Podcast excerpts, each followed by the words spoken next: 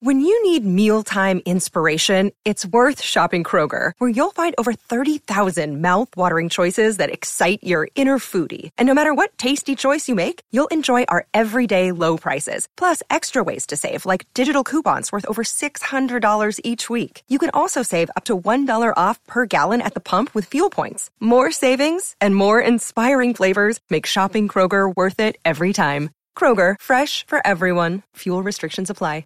With threats to our nation waiting around every corner, adaptability is more important than ever. When conditions change without notice, quick strategic thinking is crucial. And with obstacles consistently impending, determination is essential in overcoming them. It's this willingness, decisiveness, and resilience that sets Marines apart. With our fighting spirit, we don't just fight battles, we win them. Marines are the constant our nation counts on to fight the unknown. And through adaptable problem solving, we do just that.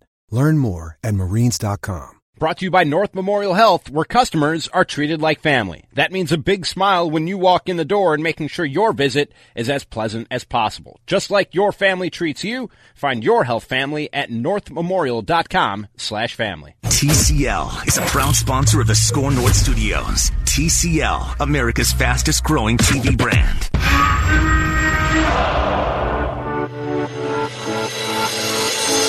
It's Purple Daily.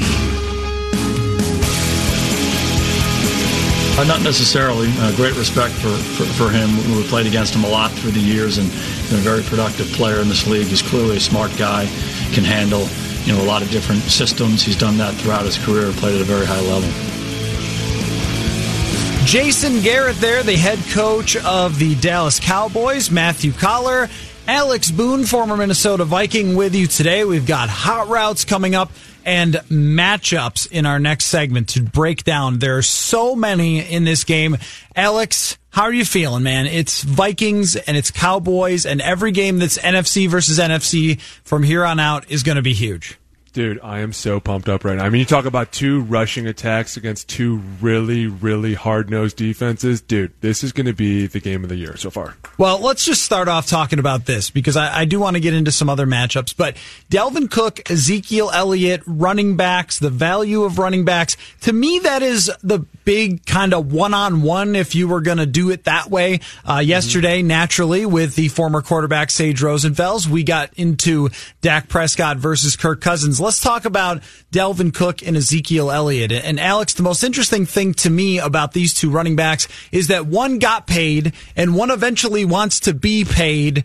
How do you think NFL teams should handle this now with so many running backs being kind of the centerpieces of their offense as these two players are, but a lot of the numbers point to maybe uh, running backs being easier to replace than other positions, and also there's that dreaded age curve that we talk about a lot. I feel like the Vikings are going to eventually have to make a tough decision the same way Dallas did with Ezekiel Elliott.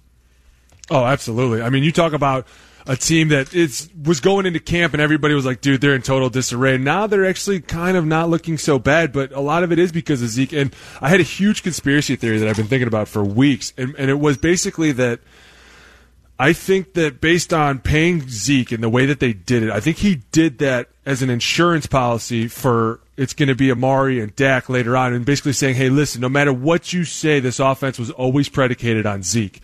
And so if you figure if you pay Zeke and get him back into the offense, whether they do good or bad, you could pretty much blame it on Zeke, right? Like you do really good at the end of the year, and all of a sudden Dak comes back and goes, hey, listen, it's my turn. They're going to turn around and go, well, it's, it's really Zeke that did it all. You didn't really do too much. I mean, he was the one that put nine guys in the box all the time. He's the one that ran really tough. Like all of a sudden in my mind, I was like, dude, I think Jerry paid Zeke so that down the road he doesn't have to pay Dak and Amari because he's going to say that no matter what happens, it was based on Zeke. We didn't have success. You're right. We didn't have success. Now I don't have to pay you, Dak, but if we do, I'm just going to say it's all based on Zeke, and there I only have to pay one guy. Like, it kind of, does it make sense to you a little bit? Yeah, yeah, no, I, I know what you mean. And and with Dak Prescott, I look at what he has done so far in his career. You look at his just the win loss record to start, and then if you add the touchdowns that he ran in with the ones that he passed for, he's usually around 30 touchdowns a year. He is a dynamic player. He's a great leader. He is not the best passer in the world, but uh, it's very hard to replace a quarterback of that level. So that's why it kind of surprises me that I, I agree with your uh, assessment that, you know, they're paying Zeke and it's unclear whether they're going to pay Dak Prescott in the future. I think a quarterback of his caliber is always much harder to replace than a running back. But then you see how their offense is built and it is largely around Zeke Elliott. And here's a guy who led the league in yards per game rushing three years in a row and has 92 yards rushing per game this year, 24 catches to add to that. So he could catch the ball out of the backfield. And it becomes a very interesting dynamic because just by positional value, I would easily say, oh yeah, quarterback. But I feel like there are a few running backs in the NFL. Zeke is one of them. Dalvin is another one where you couldn't just say, eh, you know what, we'll just draft somebody next year. We'll just replace that guy. And, and I think that so far Zeke has kind of shown that with this team. He's got 741 rushing yards already in just eight games.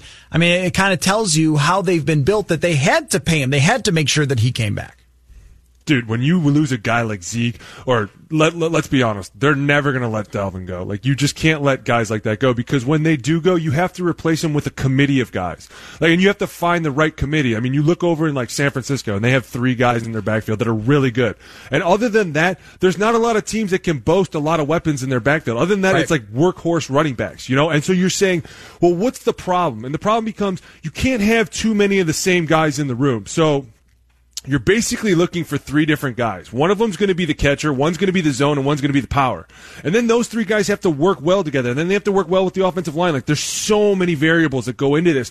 And when you're just like, you know what? Just pay Dalvin. He is absolutely worth it. I mean, not only is he a great running back, but I love that he can catch the ball just as well as he can run it, and he can block. Yep. Like there's so many running backs that you look in this league and you're like, man, that guy's a great running back, but he doesn't know how to block. Therefore, what the hell? Like you're half of a running back. We can't use you on third down. We can't use you when you're not important. Like, what is that?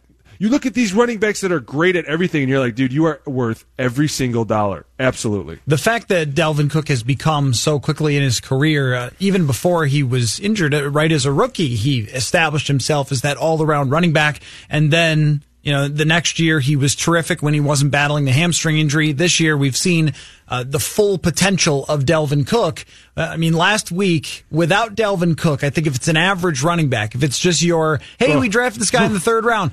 I mean, I think they're running for 20 no yards, right? Not 70 yards. No chance. And Dude, uh, you're not even you're not even scoring any points that game. And, and I mean, you got to think Dalvin's the one that he's the one that doesn't need an offensive line. You just need to get in front of people with Dalvin, and he'll make the rest happen. And that's why he's so special. I mean, how many guys does it take to bring him down on a consistent basis? That is what's so amazing to watch about him. So there's success stories, but there's also nightmare stories when it comes to the contracts. And that's where mm. I think it's going to be very tricky. And even though Dalvin Cook is under contract for one more year, this conversation is happening now because Dalvin Cook should not go into his last year without a contract extension. I don't think. I mean, because people will always say, oh, you could just franchise tag him after he becomes a free agent. Well, not if he decides to sit out and you know how difficult it is to resign him. And I think that on his side, it would be smart to start talking about a Zeke like extension pretty soon. And the injuries that he had are not like long term injuries. It was a hamstring thing.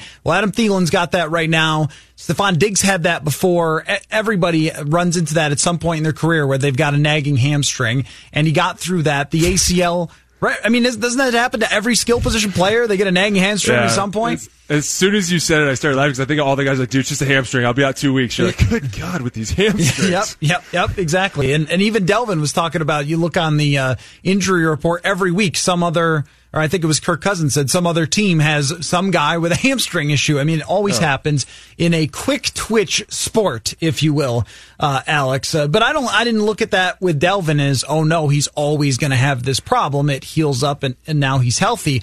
Um, but when I look at some of the contracts around the league that have been signed right now, Le'Veon Bell, his team is bad, but that one's not working out. Todd Gurley's isn't working out. David Johnson's not so much. Uh, Devonta Freeman definitely not. And then there are others no. that have, but it nope. becomes sort of risky territory a couple of years ago, we would have said Todd Gurley, my gosh, you have to sign him. He's going to be unbelievable for the next 10 years. And now he's on pace for the fewest number of touches of his NFL career. So it becomes, I think, very tricky, but also very soon that we're going to start having these conversations with Dalvin. Well, I think there's a lot that goes into that. And number one is the CBA is about to be up, right? So if I'm the players, I'm trying to get rid of franchise tagging. Like we're that's one of the number one things. Hey, listen, you cannot franchise us anymore. Like these one year deals are over because everybody hates him so much that they're so worried about getting hurt. And it's like, dude, that's it. Like once it's over, it's over. Mm-hmm. There is no second free agency. So I understand why they're saying that. His contract is kind of right ending around when this CBA contract talk is supposed to be going on. So you start to think like, dude, there could be an uncapped year again, like back in 2010. There could be a year where they don't even play. Like I know that everybody was talking about how these two sides are getting along, and not to get off topic, but let's be honest. If they were getting along, don't you think they'd have a deal done by now? Billionaires staying billionaires are Right. upset about something, and Yep. yet they're happy, and let's just keep going. Well, where's the deal? Like they constantly keep meeting, but nothing keeps happening. So that's something to watch down the road. But the way his contract's going to be, if you're going to pay him, pay him right now because they're only getting more expensive. Hasn't anyone ever seen the trend? They never go down. They always go up. Mm-hmm. So if you're like, hey, listen, this dude's in our future for the next five years, guaranteed. He is in the future. Whatever happens, he's going to be here for the next five years. Guess what? At the end of this year, here's your money. Congratulations, Dalvin. We're going to pay you now because after next year, the money just goes up even more. Yeah. And after you have another terrific year, it goes up even more. And then all of a sudden, you look at us and you go, hey, listen, man. I don't like the winners up here. I kind of like the winners in Miami. I don't like the winners down Yeah. in AZ. You don't think players have been like, I don't, I kind of like the winners in the Chargers. You know, like I don't care if it's a winning team. I want to be in a nice place. There's a million things that run through the player's head. The last thing you want them to do is to start thinking about all of them. You want them to be happy, like, you know what? I'm here for the next 25 years to life, and that's the end of it. Boom. First things first on, on the CBA, there is a very realistic possibility that we have another work stoppage, even if Right. it takes us just to the final hour, like it did. Uh, what was it? Maybe five years ago, where there was, was basically incredible. no training camp, and then you just snap your 10 fingers and oh, 10 years ago, I guess. It was awesome, dude. It was I've great. fast. Yeah, no training camp. I'm sure it was you loved it. But it was funny because everybody was like, dude, you know they're going to sign this thing. Like, everybody stay in shape. And of Yep. course, there's like the. F- Half the team shows up super out of shape, and you're like, "Oh my god, no way!" And They're like, "Dude, I didn't think this was gonna happen."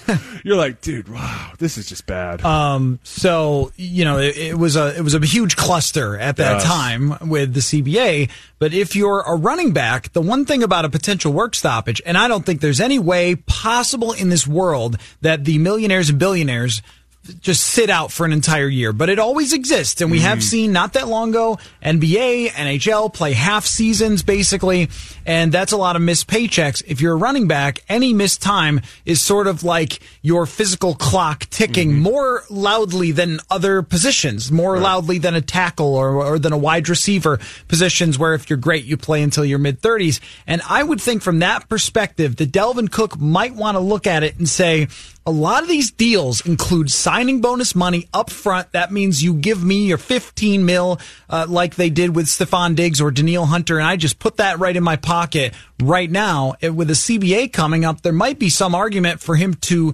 even just right at the end of this season sign a deal and say, okay, I've got $15 million. That's pretty good for me for a second round pick who's been playing on, I don't know what it is, 800,000 or something like that.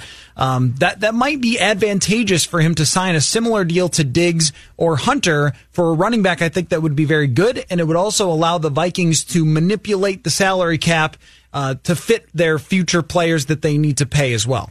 Well, the problem is too, though. Do you do you have the cab number one and number two? If you don't, like, who do you go to? There's so many people that you would have to go to. Like, listen, it's just not working out. We're gonna have to take a little bit back. Like then it's all of a sudden like because you're talking about running back money now, which is going up, and it's. I mean, dude, Zeke took it through the roof. That was mm-hmm. incredible what he did, and a lot of it I really do believe is because Jerry's like, listen, I will totally invest all my money into this guy, and in the back end, the quarterback will just have to deal with what he has to deal with. Mm-hmm. And you look at this money and you're like, dude, this is like receiver money. He signed what Odell Beckham Jr. and not that OBJ 90 mil for five years. Yep. dude. Not that he's doing anything, but that is incredible money. And you're like, wow, these these running backs really are the entire offense. And then you're watching the games and you're like, they really are the entire offense. Like, you cannot stop these guys. They are workhorses, and that's why they deserve this. And you think the expiration of these guys does not last forever. I mean, how many running backs go up for five years and then all of a sudden it's like. Dude, that's all we had. And you're like, hey, man, I, I do agree that they should do something with these running backs because these guys are shouldering. Like, in my opinion, Christian McCaffrey's one, Dalvin's two, Zeke is three. Those three guys alone, what they're doing for their teams is incredible. And Yeah. I think that they deserve more than what they're getting. What's interesting about the uh, structure of Ezekiel Elliott's contract, though, is after 2022, let's say he's just completely broken down. It's unlikely, uh, but let's say he's broken down. They don't have a huge dead cap hit after that. And then after 2023, they could move on for almost nothing or nothing. And that's basically the same way that the Vikings structure all of their contracts. The first couple of years, it's big cap hits, it's a lot of money, it's a lot of dead money. You can't move on from the guy, and then eventually you're locked in. But when I look at the future of this team and the players that they're paying, there are quite a few right now that they're pouring a ton of money into and a ton of cap space that they won't be in the future. Xavier Rhodes and Trae Waynes are two of them this year that are taking up uh, about 30 million th- between the two of them or somewhere in that range. And I don't think either one of those guys end up being here next year. So that's a huge chunk of cash. Kyle Rudolph two years from now is probably not on this team. There's another huge chunk of cash. Riley Reiff potentially as well. And, and so of course there will be other players who come up and perform and you have to pay them. But Dalvin Cook ends up on that list of, well, he's the up and coming player. Now he's getting paid. We're moving out that cash. And it just speaks to how brilliantly the Vikings handle the salary cap that they always seem to have an answer and they always seem to have it timed out well, even despite working around Kirk Cousins' contract. And you know what else is great too is like nobody ever realizes the salary cap goes up like ten to twelve million dollars every single year. So mm-hmm. you're basically Yep. like, hey, we just added another great receiver to the team, guys. Congratulations, right. let's do it. Like, dude, imagine that this offense with another great receiver next. Oh, bro, So let me let me ask you this question though: If we were trying to put odds on it for whether Dalvin Cook's career is one of the longer ones or one of the shorter ones, like one of the uh, the the Todd Gurley's or you know famously Larry Johnson of the Chiefs broke down very quickly after carrying the ball 400 times in back to back seasons. You have Zeke continuing to do it, but he's still he's still young, so it's hard to say how that's going to work out for him. I look at the amount of carries and the amount of touches that Dalvin Cook is getting right now. And it's not quite the old school Shaun Alexander, Larry Johnson. The guy's going to carry it 370 times or something. But right now he has 210 total touches in nine games, which is 40 more basically than he had last year uh, in the entire season. He leads the NFL in rushes. He's got 41 targets. I mean, that is a pace that puts him in that ballpark of almost 400 touches if he continues to go this way, that would call into question how long this peak is going to last for Dalvin Cook. Yeah, and I think that you know the one thing that you can just never tell is a guy's will. I mean, there's some guys like you look at a Frank Gore. I mean, this guy's been playing forever and he's still doing it. Adrian Peterson still playing, and you're like, dude, these guys are going forever. And then there was guys that just flamed out so quickly that you were like, what happened? Mm-hmm. Where did where did that go? Reggie Bush, where did that go? What happened?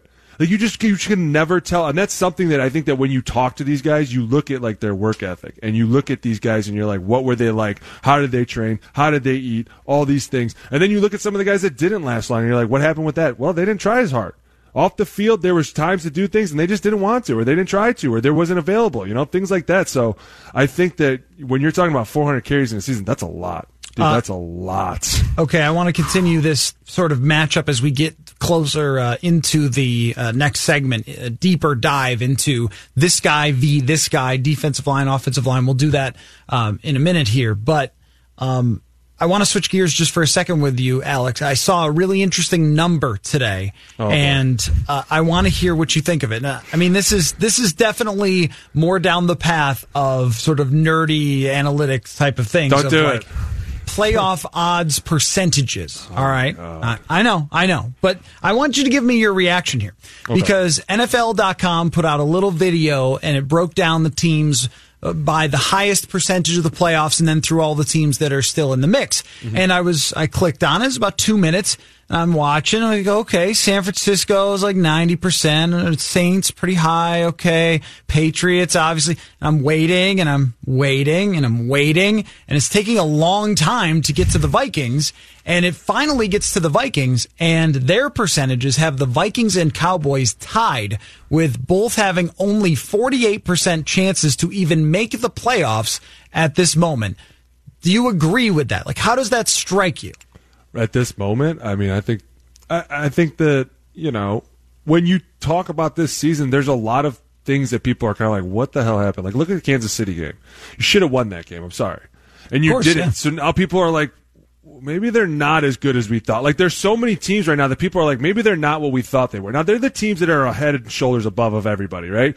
Saints, Patriots, teams like that. They know what they're doing. And then you have this like next tier of teams. And I agree. It's like a 50% chance because you, week in and week out, you get different teams. I'll give you the best example. Seattle. What the hell is going on with them that they don't know how to play at home all of a sudden? And you're like, dude, you're playing tough games against the Buccaneers at home Yeah. in overtime? Yeah. Dude, are you serious? We used to play Thursday night Thanksgiving Day slug matches, and those didn't even go into overtime. And now you got Jameis Winston taking you in overtime. Like, dude, what are you guys doing? So yeah, I agree with that, fifty percent, because I'm not sure who's going to show up. Which defense is going to show up? Look at the Packers, dude. What did you guys? Did you forget that you were playing a game that day? You didn't even show up, and there was zero aspect of the Packers game that I was like. I was looking today at the playoffs, and I was like, dude, if the Vikings go in right now against the Packers, I if I were a Vikings player, I'd be like, dude, let's go right now, end the season. I'll take that in Green Bay right now. That's what you get week in and week out. You never know. Well, right, and and that's where last week made everything more confusing. It was like all the things that we thought we knew and we could have bet on, which I think included the Vikings beating a backup quarterback. Yes. I mean that that is the one thing I that we sort of overlooked because we talked about Kirk having that chance at the end and the defense not playing as well. The field goal kicker misses one, the punter shanks one out of bounds, and all those Which- things. Right, all those Punter. things kind of go wrong, and we then don't sort of look at the bigger picture of wait a minute against backup quarterbacks this year you're 0 2 and Uh, one of those teams isn't even any good in Chicago. And then this Kansas City team still has Andy Reid and still has a lot of talent as we saw but you still lost to Matt Moore who has about two starts since 2009 right? I mean uh, I mean from from that bigger perspective that really kicks your confidence in the groin I, I think for the rest of the way. I mean you mentioned Seattle. That would have been one where I would normally say hey they're not playing the same level of defense. They're not as good at home so you can win that one now it's harder to decide same thing with going to Dallas where I think it's a winnable game because your team is more talented than theirs but now it's harder to know when you couldn't beat Chase Daniel and you couldn't beat Matt Moore on the road. Now you got to go play in a very tough environment again. And uh, now, now the other side of that, though, let me give you the schedule for Dallas, though, because we've done a lot of this with the Vikings where we've said, well, they didn't really beat anyone. They beat this team, they beat this team, but who cares? Well, listen to these wins, though. New York twice, Washington, Miami, and a really good win against Philadelphia, 37 to 10. But those are the victories. The losses to New Orleans, Green Bay, and the New York Jets, which is a horrific, horrific loss for Dallas. I mean, they've kind of got the same thing going on here. I agree, 100%. And you have a quarterback, number one, that can't take care of the football, right? And you look at some of those losses, and maybe like the Jets game, I mean, I think a lot of people want to forget about that. They're, they're probably looking back like, dude, let's not even talk about that. But they didn't have both their tackles. But you look at this team, and the one thing that scares me about this team is the first play of the Giants game last week. I don't know if you saw it. The interception that he threw. It's like, dude, what are you looking at? Antoine Bethea didn't even move. He stood there for like five seconds. You stared at him and threw the ball, and he just caught it and took off. Like, you can't make those decisions as a quarterback of the Dallas Cowboys. I'm sorry. Like, they want to give the ball to Zeke as much as possible, and now you're really forcing them to. Like, you're like, hey, listen, go ahead, give it to him some more. Like you, if you have to make the decisions that are tough, and yeah, you you crawled back and won the game, but there's still like you look at this, and as a defense, I'd be licking my chops. Like, dude, this kid's going to put the ball on the ground. He's going to make some bad decisions. We just need to capitalize as much as we can. So the last time that the Vikings played against the Cowboys, uh, the Cowboys had an even better offensive line, or maybe just a little younger and a lot of the same faces. No, it was better. Before Uh, 2016, better. they were. Yeah, I remember that game. Yeah, they were out, outstanding, outstanding offensive line. We were comparing Yeah. them to 1992, right? So, um, and the Vikings still found a way to get pressure on Dak Prescott, and he at that time. Uh, he was having a magical rookie season, had his worst game to date, and uh, that was a very, very tough loss. That was the Adam Thielen fumble on the punt, and and uh, Thursday night game. Yep, Thursday night Priefer game. was the head coach. Color Rush. Yes, that's right. That's right. Like brief. Yeah, I know. Uh, someone asked this week about Mike uh, to, to Mike Zimmer. What can you learn from the last time you played him? I was like, I don't think he was there. I think he was getting emergency eye surgery or something. Yeah. Um, but uh, yeah, that I mean that was a, a great battle and a tough loss for the Vikings.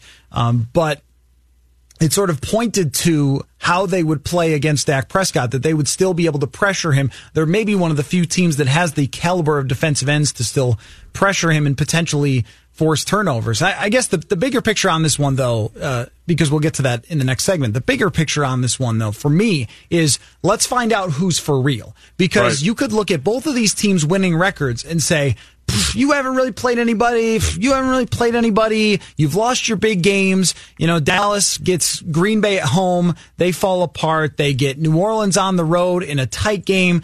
Teddy Bridgewater comes out on top and Right. you get, you know, your tough losses. And then both teams have kind of an embarrassing loss.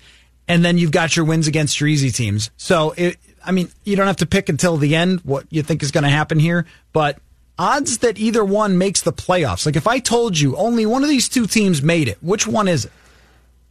Oh man. I would say the. I'd say, I would really have to say Dallas just because their division is trash. Yeah, yeah, I mean, that's really the only thing. Like you look at these two teams, and when they're hot, man, they are hot.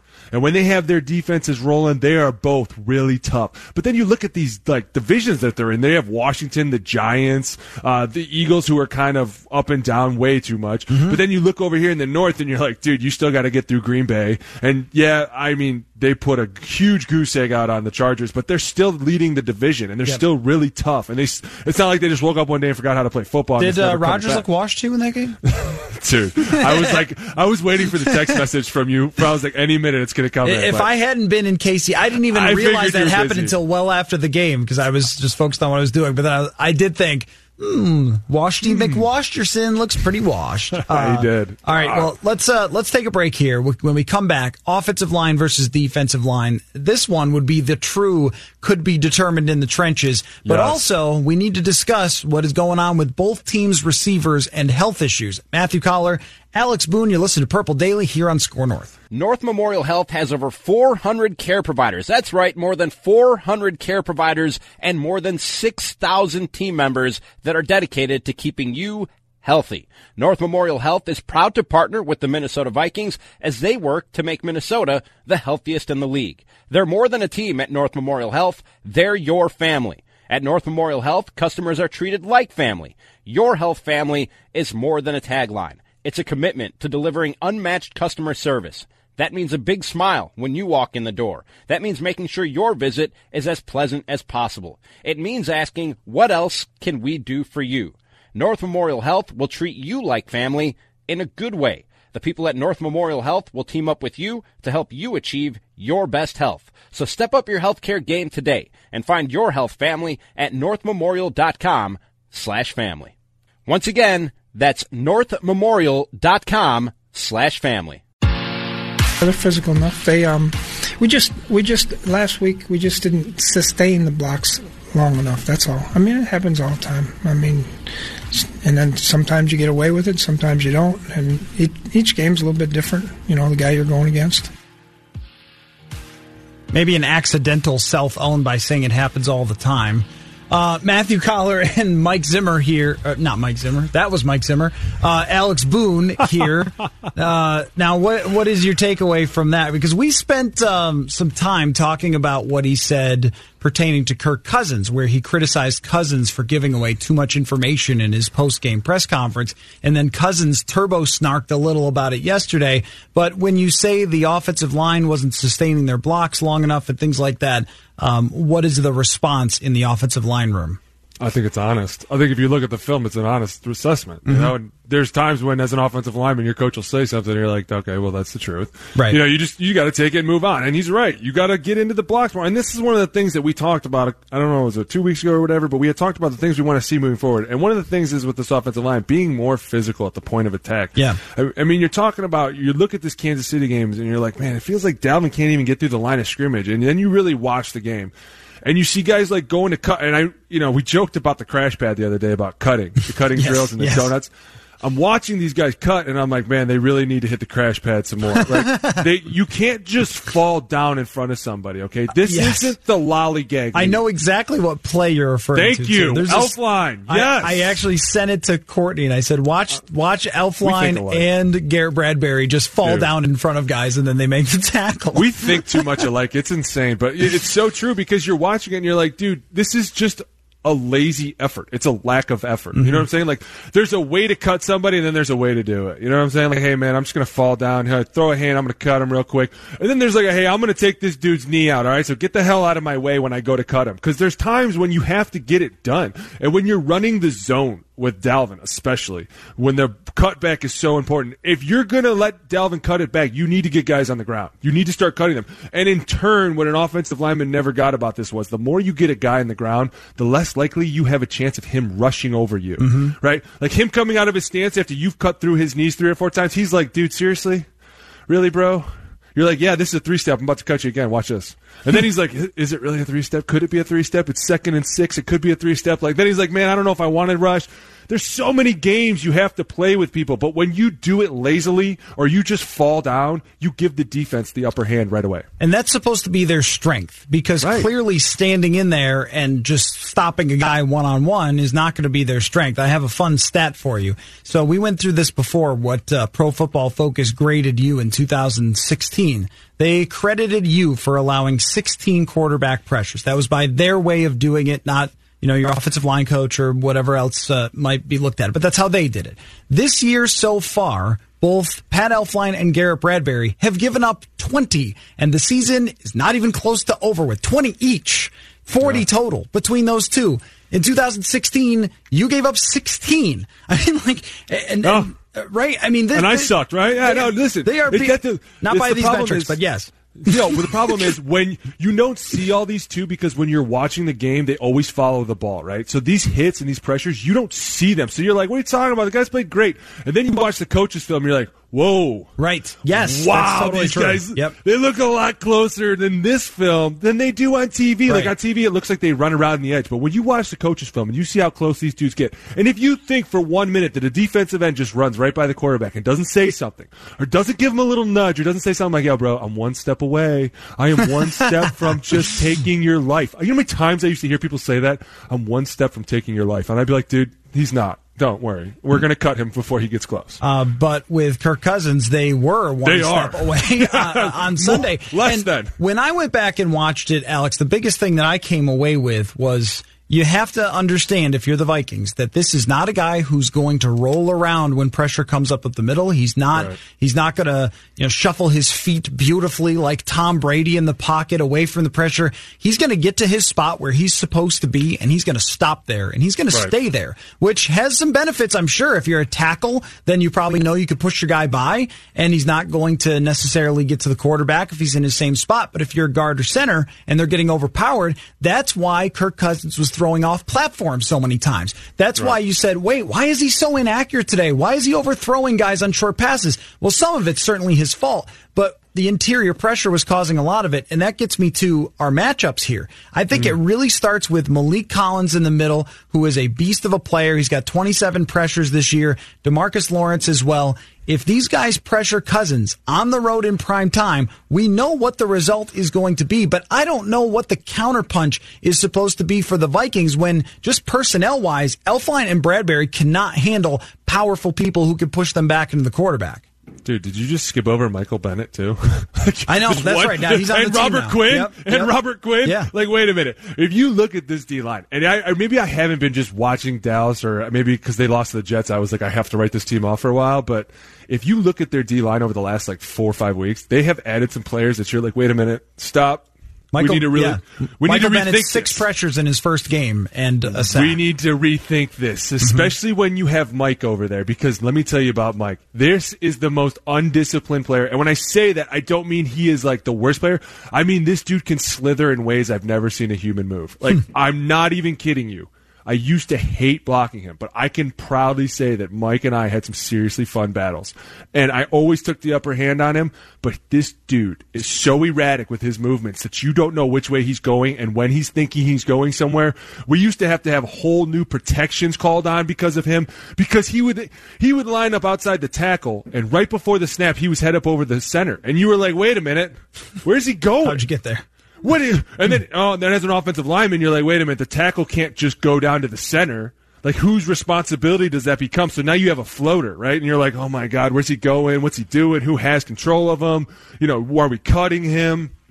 Michael Bennett is one of those guys that you better have your eyes on. And not only that, but then you add Robert Quinn, DeMarcus Lawrence, and Maliek. Dude, I'm telling you, Maliek Collins in the middle. We played him in 2016. That dude was good. I know he's had some down years, but he is still as quick twitch as he has ever been. This and you, t- you, these guys are playing hot right now, and the defense knows that they are kind of the, a lot of the reason why they're playing so hot is because these dudes are so on fire with the way they play. Right. This is a pretty severe mismatch again when you look at the just the talent that Dallas has on their defensive line an answer, versus the, the Vikings. Okay, well that that's what I'm curious Yes. in. What's the answer? Yes. Okay, so here we used to do this protection, and and I've kind of put two protections together, but we used to have this protection. was called Mustang protection, and it was important because it was when the three guys in the middle, the interior core, always stuck together, and basically what you did was you just hold everything, and it was like. Okay, whoever's in front of you automatically becomes the mic. And then from there, you say you three have the two defensive tackles and the mic. No matter what happens. Now, you just better hope that they don't start blitzing the mic around the edge because then your center has to pick a side. You want him to just sit in the middle and do what he can. But you have two running backs in the backfield. And what they used to do is they would take the Sam and the Will because, you know, every once in a while, teams just drop you all the time. And so they would just get late releases, but they would help the tackles on the way out or they would help the guards on the way out. Like there was protections that you could put in against teams, especially a team like this that's going to put their four best rushers out there. Then they're going to put Jaylon Smith in the middle right over your center and make you go 5-0. Like they're going to force you to do things you don't want to do. So when they do something like that, turn everything into a full slide. Listen, the minute somebody walks up over the center, the minute something becomes we're not sure where we're going, the minute they're trying to get us on an island, we're going to full slide everybody to the left or to the right. And listen, the running back stays in. I get it. Some coaches think that's terrible because they're like, that's your best answer. Like if pressure comes that you can't respond to, you have to have your running back running in the flat because that's the guy that you're going to get the ball to. Uh, Sometimes you can't do that. Sometimes he's got to stay in and help two guys. I'm sorry, but dude, this is where Irv Smith Jr. is going to show up huge this week, I think. And this is, they're going to need him to because if Thielen really can't play, it's going to be one of those things where it's like, dude, they're going to be trying as much as they can to stop the run, right? And after that, it's going to be stop digs. We, and after that, hey, listen, if your tight end goes all willy nilly on us, we'll let our linebackers do the best they can. Well, that's you're leading me exactly where I wanted to go next, which had to. was Amari Cooper might not play in this one. Adam Thielen, I think, is very unlikely. After seeing him today, he wasn't doing anything. He was completely out of practice, just standing there and watching them go through drills. And now you're going to rely again on Bisi Johnson and you're going to rely again on Irv Smith. And every time they've had to rely on those guys, they've stepped up. Bisi Johnson caught a touchdown down Right. the middle of the field, uh, a great catch by Irv Smith. And I'm very interested to see whether Dallas copies some of the we're going to play two deep safety stuff that Kansas City did and say, let's rely on our defensive line being more talented than their offensive line and, and make sure that Stefon Diggs doesn't get behind us. I thought Kansas City did an incredibly good job, but that to me opens up the possibility of Irv Smith in the middle of the field. Right. Well, yeah, and he's going to be huge this game. I mean, him and and Rudy, and like you said, Bisi. I mean, it's going to be all the guys that are new. And the and Dallas, Rod Marinelli, he's an old coach. He's a tough coach. And you talk about Kris Richard coming from Seattle, like the Legion of Boom. This dude's trying to fix everything he can. If there's yards to be had, it's going to be with Bisi Johnson and Irv Smith Jr. They're going to be like, you know what? Let your two young guys try and beat us. And if they can, then that'll be the way it goes. All right, let's take a break. Let's come back. Let's continue the conversation. I want to uh, ask you about this coaching matchup. These are two rarities in the NFL.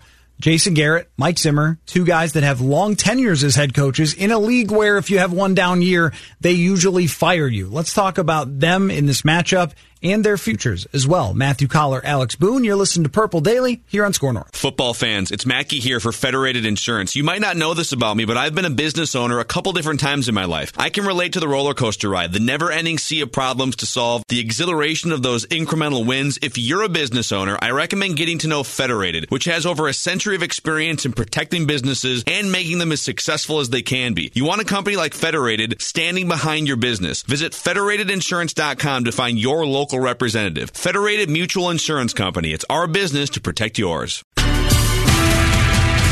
Jonathan here with the SKOR North download. You can listen to SKOR North with Amazon Alexa. Just say, Alexa, open SKOR North, and you'll hear the soothing sounds of Purple Daily, Mackey and Judd with Rami, and much, much more. Just say, Alexa, open SKOR North.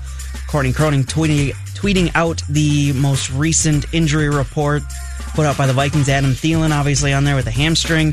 Trae Waynes on there, ankle, not injury related, and Linval Joseph with a knee It did not. Yeah, what the hell? That seems out of nowhere. Right? What's the deal? I don't know. This is a very, Here's the one very who's supposed to know. strange. I was there, and uh, a very odd injury report for um, Trey Wayne says ankle slash not injury related. What's that mean? Which is it? Okay, was it? Pick one. I mean, was I It's mean the right ankle so and left is not injury. He was limited. Were you done, or did I? No. Did you need to say anything else? That's been your SKOR North download. Now back to Purple Okay, Daily. thank you. That's about it. Um, Boom. Trae Waynes was limited on Wednesday, so maybe he was limited with an ankle and not injury related with something else. And uh, Linval Joseph not practicing, though, that is a big problem because the Vikings are going against one of the best offensive lines in the NFL. Give me your analysis before we get to Zimmer and Jason Garrett of the Dallas Cowboys offensive line. How good is it? I'm going to tell you right now where Mike Zimmer's going to go for, and it's going to be over the left guard. And that's really, I mean, if you think about it, this O line, they're really well put together, and they they do from right tackle to right guard to center to left tackle. They are some of the top at their field. I think Tyron Smith personally is getting a little old. I think at times he gets called for holding, and sometimes they really let him go with it. But if you're going to go anywhere, it's going to be over this left guard. And Connor Williams, this dude, this this young kid, he has been getting torched this year, and personally, it, he doesn't seem like he kind of fits in this group. Like everybody's on the same page except for him. Like he's either always too deep or too far up. Like he's never on the same plane with Tyron, and I never know why. Like, I'm like, dude, you guys always play together so well, but they don't switch off twists well. And he seems to be the kind of Achilles heel of this offensive line. He was supposed to be a tackle, Really good. right? Coming Yeah, out, yeah, I, yeah, I mean, I, Texas. I remember having him on the list of guys to watch um, for the Vikings, who clearly are always in need of more offensive linemen. And I liked him at Texas. He was kind of a brawler a little bit, and they talked about him as if he could be somebody who starts for a long time in the NFL at tackle. But clearly, with this team, that that wasn't really in the cards. Um, Travis Frederick is coming back from a crazy injury that kept him out last Crazy. year. And, uh, you know, if he's not facing off with Linval Joseph, then that could be a huge advantage for Dallas in that matchup. And I really like what La'el Collins has become in the NFL. Is he going to play? Is he, to- Oh yeah, they're both limited. I saw that, but Yeah. they're going to play. Uh, Um, and dude, Zack, Martin, is a, is a dude. monster. Oh, how about dude? How about they try to trade Jamal Adams for Zack Martin straight up, dude? If I'm Zack Martin, I kind of got a crooked smile. Like that's right. Yeah. they tried to trade a safety for me.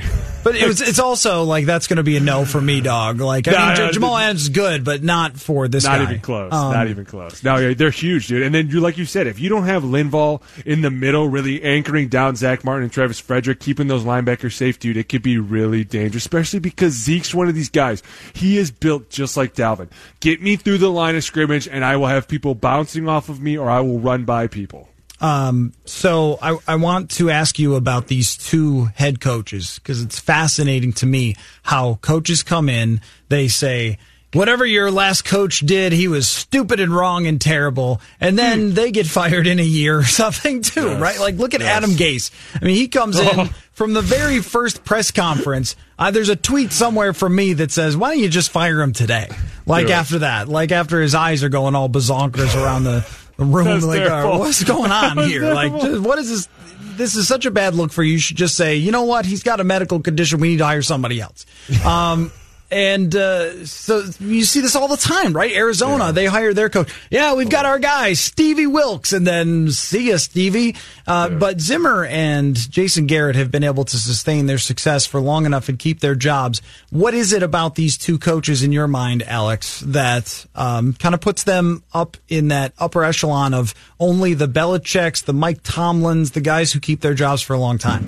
You know, to be honest with you, with Zimmer, we obviously know why he has his job. He has one of the best defenses year in and year out, and he consistently gets them to play well. Now, there, you know, there are times that they struggle, but for the most part, he has them on track, and they are always feared. You know, when you look at a Jason Garrett, you know.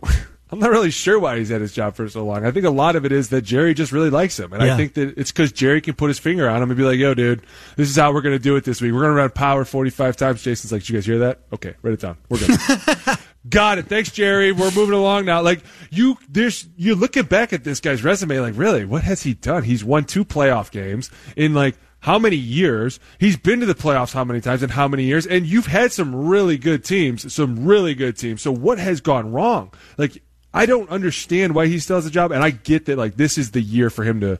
If you don't do it this year, dude, we're moving on from you. Yeah, I think that it's uh, that they've always been at the doorstep, which kind of does remind you in a lot of ways of the Vikings that either have a team that's expected to go compete for a Super Bowl or gets very very close to that in the playoffs in 2015, the NFC Championship in 2017, and you look at Jason Garrett's time there with Tony Romo getting a 12 and 4 season, then with Dak Prescott a 13 and 3 season, and there's always reason to believe. I mean, their, their last four seasons, 13 and 3, 9 and 7, 10 and 6, and now 5 and 3, and they had the one really down year with Romo getting hurt and Matt Cassel ends up being their leading passer, which there's a trivia question for you. Yes. Uh, but the year before that, they're 12 and 4. And yeah, they haven't gone very far in the playoffs. Part of that is um, you know, it was a catch by Dez Bryant. That would Was be- it though? Yes. Was it? Yes. Do we know? Yes. Do we even know what a catch is? I know what a catch is. That was. I'm not sure I do. I think I I'm do. sorry. I, I'm now I that do. fan. I, I'm gonna be at, that fan. at that time I didn't, but I think they've gotten it right now.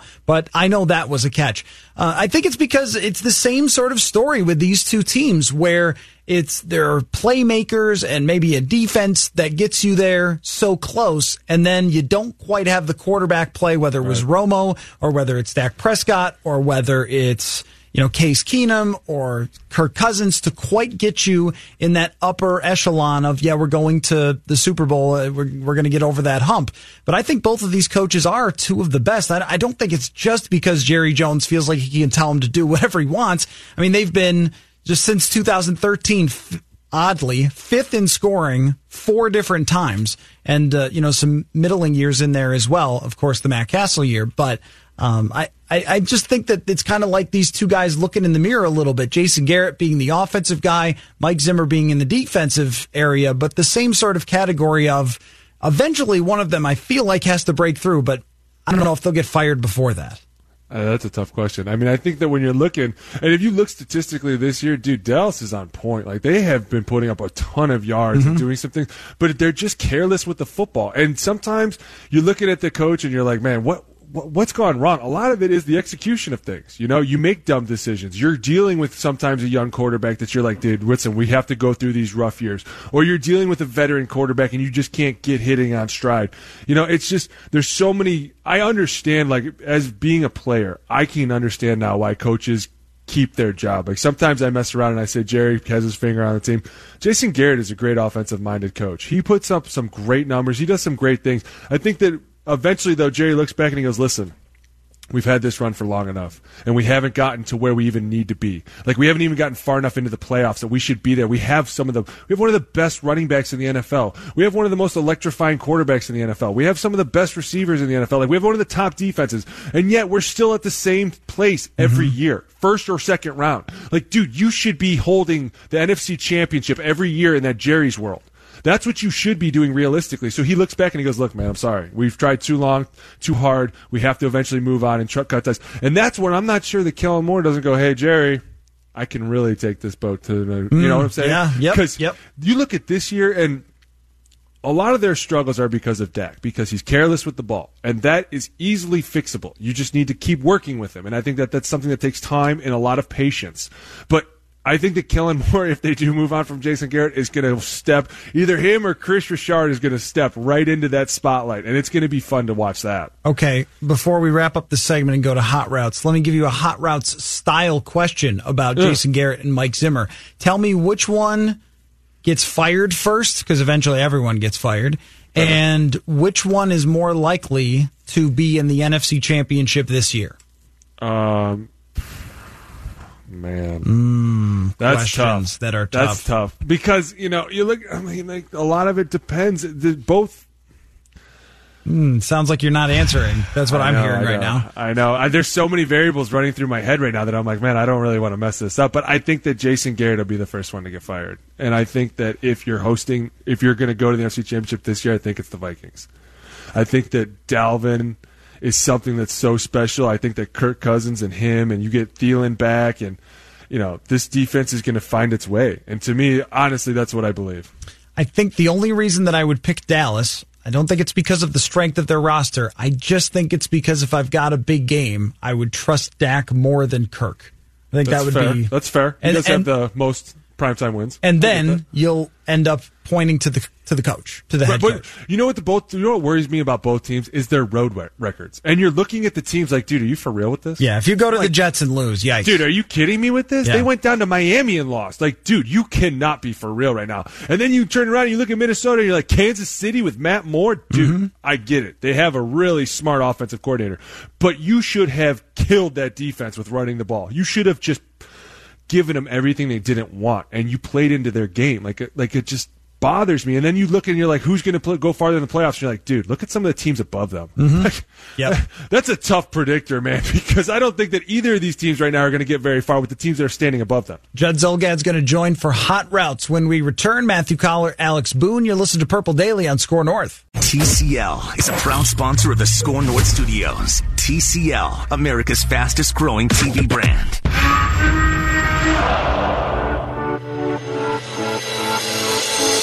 It's Purple Daily. Coller has questions. Blue 58! Blue 58! Go! And he wants your answers Street! Greg, Greg, Greg! Red Polly! Blue Poncho! in rapid fire fashion. Gun flex right stack! 394 Dragon Smoke! It's Hot Routes on Purple Daily. 580! 397!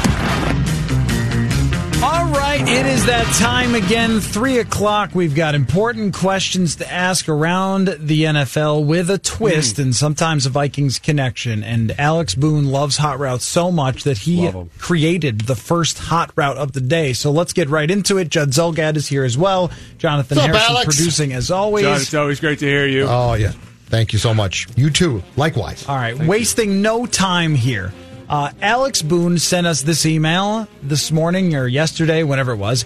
Said he wants to hear what position room we would love to be a part of. Okay, so say a team's offensive line room, a team's Yeah. receivers, DBs, and this is based on an article about the 2016 Patriots room, which had Tom Brady, Jimmy Garoppolo, and Jacoby Brissett, who are combined let's see 16 22 and 2 this year as starters so alex you came up with the question why don't you begin with the answer which room would you Dude. like to be a part of I had a million rooms I was a part of. I loved all the rooms I was a part of.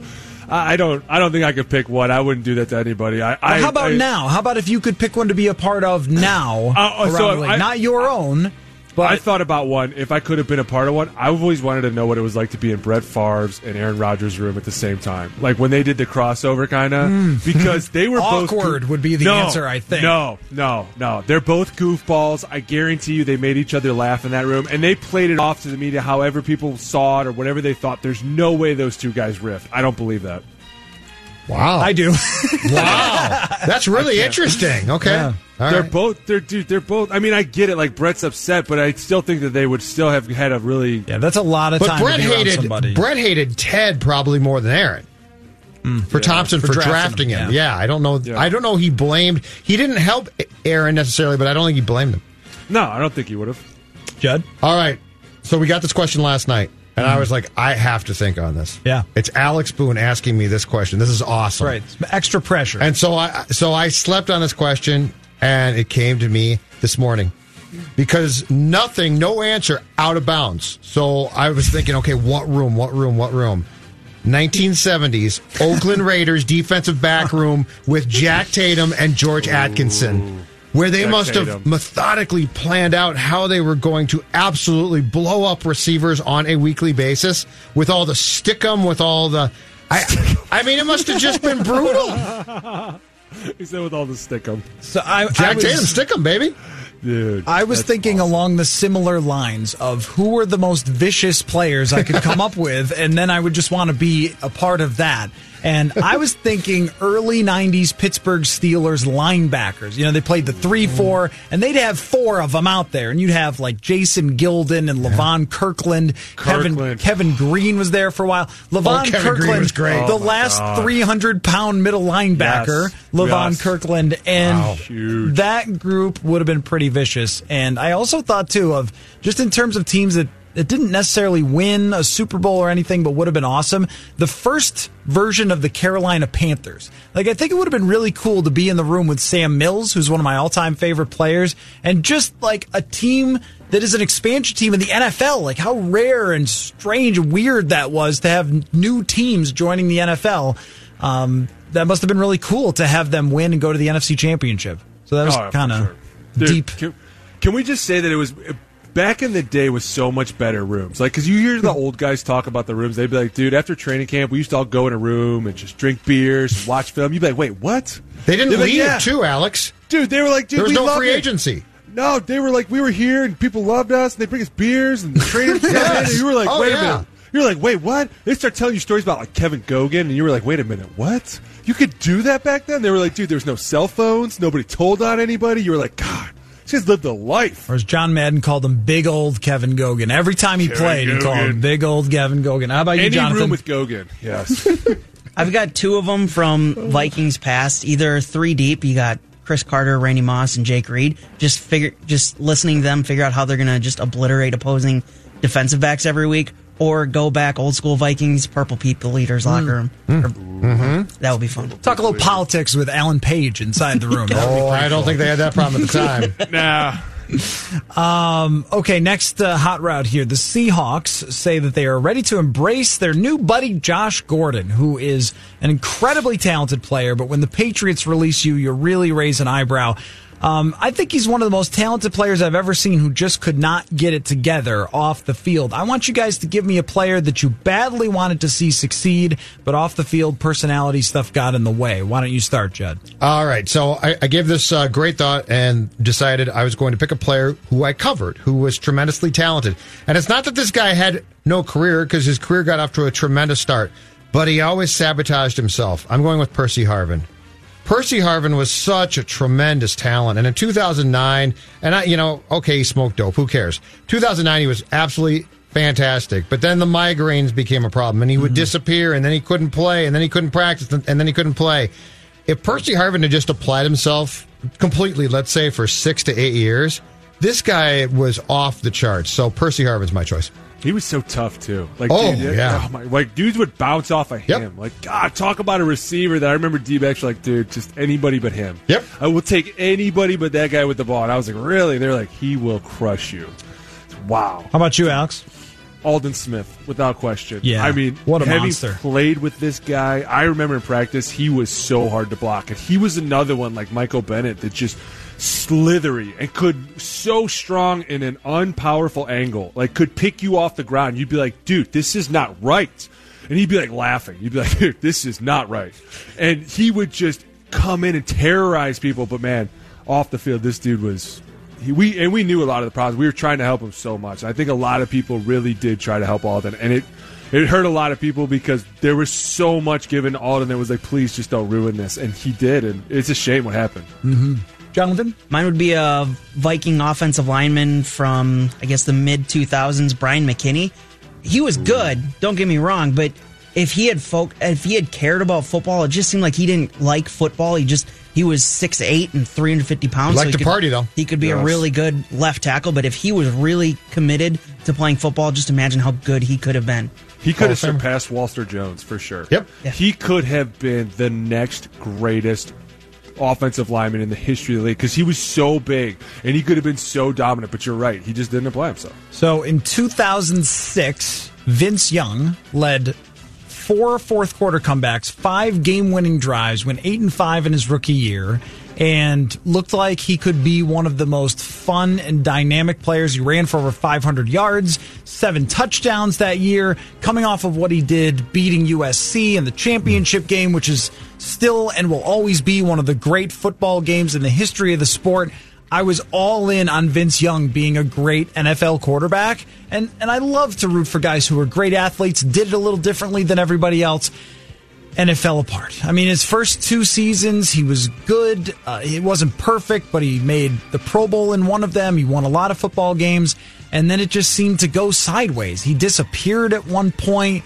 Uh, I think it's become pretty clear in his post career that he had a problem with alcohol. I'm not sure he really understood how much he needed to put an effort into the game, like mentally, like focus on film and things like that. I think he just Russell, same thing. yeah, I think Yup. he, I think Vince Young thought he could just go out there and kind of run around, which only Razzle worked for uh, for so long, and that was sad that he didn't fulfill his potential. He went, think about this. I mean, a guy who was not giving it everything he needed to give still went 31 and 19 as a starter in the NFL and 30 and 17 with Tennessee. So an unfortunate career for Vince Young that never really lived up to what it was supposed to. Uh, next question for you guys. So Dan Quinn was asked about these final games of the season, and he says, "You know what? I'm looking at it like a new season, boys. An eight game season." Yep. Well, congratulations, Dan Quinn, and good luck with that, my friend. He's gone. We know that. Um, but I, I want you guys to tell me how many other coaches get fired this year. What do you think, Alex? All right, so I'm going to give you two that I think get fired before the end of the year. Are you ready? I am ready. Yep. I think that Freddie Kitchens and I think that Adam Gase. I think that when you talk about Freddie Kitchens, you talk about a coach that came in, and even I was like all about it. But dude, the dysfunction on this team right now is incredible. And you're two and six, and I don't care what anybody says, that roster is stacked. And you just got Kareem Hunt back. Like I get that, but if you don't start winning another game, like if you don't win this week, dude, it, it they cannot they what are we playing for? Like, there's too much going on. There's too much dysfunction. No one's like grabbing the reins. And in New York, like, there was so much invested in Adam Gase, and I think that the way that the season started killed that team. Mm-hmm. Absolutely blame Adam Gase for that. I don't care what anybody says. The minute you talk about a player's contract to the media, you have disrespected the entire locker room. Yep. I don't care what anyone says. I've been in that locker room. Money was never to be talked about between players, between coaches, between players and coaches. It's not your business. It's not my damn business. It's certainly not anybody outside this room's business. So when you start doing things like that, the team goes, okay, that's cool. You want to be like that? We'll be like this. And I don't think they're responding well to him. I think that they've kind of given like a resistance and a pushback, and there's been too many issues. I've got opinion. I've got Gase as well. I think it's just a, a complete dumpster fire. The Jets are a complete joke, and, and my fear there is that Sam Darnold is actively being ruined and sabotaged, which yeah. is a shame because in ten years we'll be like Sam Darnold could have been good, except for he was stuck with the Jets. I, I think your guy uh, on Black Monday, Doug Marrone, is fired as the Jacksonville coach. I think Black Monday also costs uh, Pat Shurmur his job. The two teams in New York are a joke. Bill Callahan, interim coach in Washington, also gets Yeah, let go. I don't think Kitchen gets fired, and here's why. John Dorsey hired him. If John Dorsey pulls the plug this quickly, John Dorsey's basically saying, "Boy, did I screw up." So I mean, dude, have you not already proven that with a two and I, six record? I know, Like, but you know pride, Alex. that. You No, know the but I- pride of these guys. Listen, I'm telling you, you were crowned the AFC North champions. They didn't even like have to say Super Bowl. They just said you're for sure going to win the North, and you're in like third place behind a backup quarterback of the Yeah. Steelers, dude. I'm telling you, if you don't win another game this week, you're done. They cannot sit around and pay these guys this much money and be like, "Yeah, we're just a dumpster fire." It doesn't work like that anymore. Any of those you disagree with, Jonathan? No, I'm kind of in on all those Jets, Dolphins, Browns, Giants, and Falcons. I think all those guys are gone. There's one. That, there's one that you guys haven't There- mentioned. there's one more. There's an I think- elephant in the room, and in Alex Boone's house Oh, as I- well. I, I think I know where you're talking. oh no, I wasn't even talking about Mike Zimmer. I was talking about Matt No. Nagy. I was talking about Matt Oh. Patricia. oh, I don't think he gets Oh, fired. Matt Patricia. Yeah, I was talking about it's possible. Patricia. You don't think Matt Nagy gets fired? No, no, no, No. no, no, no. I think Trubisky. No, in fact, You're I, blaming on Trubisky. I think Ryan Pace He's in trouble. might be in trouble. and You deserves traded to be. Well, yeah, he, he deserves to idiot be. drafted. It- frick, Well, you let go of Jordan unbelievable. Howard too. Like Yeah. you were letting go pieces when you were like, no, no, no, no, you need that piece. You're gonna want to Yep. keep that for later. I like the way that you always sort of categorize it, Judd, of first guess or second guess. Yeah. Like, did something go wrong and we second guess it because it didn't work out? Say, like, trading for Sam Bradford. Like, good idea to save your potential season. It didn't work out Mm-hmm. But the we way never you hoped. But it was a hammered him. good idea, and you don't deserve to be criticized for that. That Correct. was the right move at the time. It just, his knee fell apart in that second year where maybe he goes 13 and 3 2, and you have even a better chance in Philly. Who knows? Uh, but with taking Mitch Trubisky over Deshaun Watson and Pat Mahomes, that was first guess by pretty much anyone who has ever watched Deshaun Watson play football. now, Mahomes, I could get it because it was a cluster bleep of an offense. They were putting up 70 points, but they were giving up 70. He was throwing off his back foot like crazy and doing all these things that you wouldn't necessarily say, oh, yeah, well, that guy's going to fit into an NFL structure. I could see where those questions would have been. But Deshaun Watson, I mean, A plus character, you beat. National Alabama, champion. Yeah, I was like- gonna say, he did everything. like- Wasn't hey? Wasn't What? Mitchell like a one year starter too? He at was, UNC? yeah, like he not was even only a one year. year. Like dude, you can't rest a second pick in the draft on a one. Like, wow, that was ballsy. It, it, it worked out for a year, but not not anymore. And go back and check his bowl game that year too. He completely fell apart. It's like, why did they think that this guy was was the man when he really should have been like a second round pick? Hey, they did San Francisco a favor though, because think about it. What if San Fran had drafted Mr. Trubisky? There was no way they'd be where they are right No, now. no, no, definitely no not. chance. Uh, my final question here: Former receiver Hunter Renfrow doing pretty well. Former Clemson receiver, I mean, uh, doing pretty well in Oakland. And the joke about him was when he was at the Senior Bowl, it was like, "Do you mean senior in college or like senior citizen?" Right? Because he looks old for a young guy. Get it, everyone? Yeah. Uh, he looks like he's 40 years old and has a dad bod for like a 24 year old receiver. He said that just because he doesn't look like he should be in the NFL doesn't matter. He has proved he belongs. I want you guys to give me your favorite player who did not look like they should have been an NFL player, but they were good.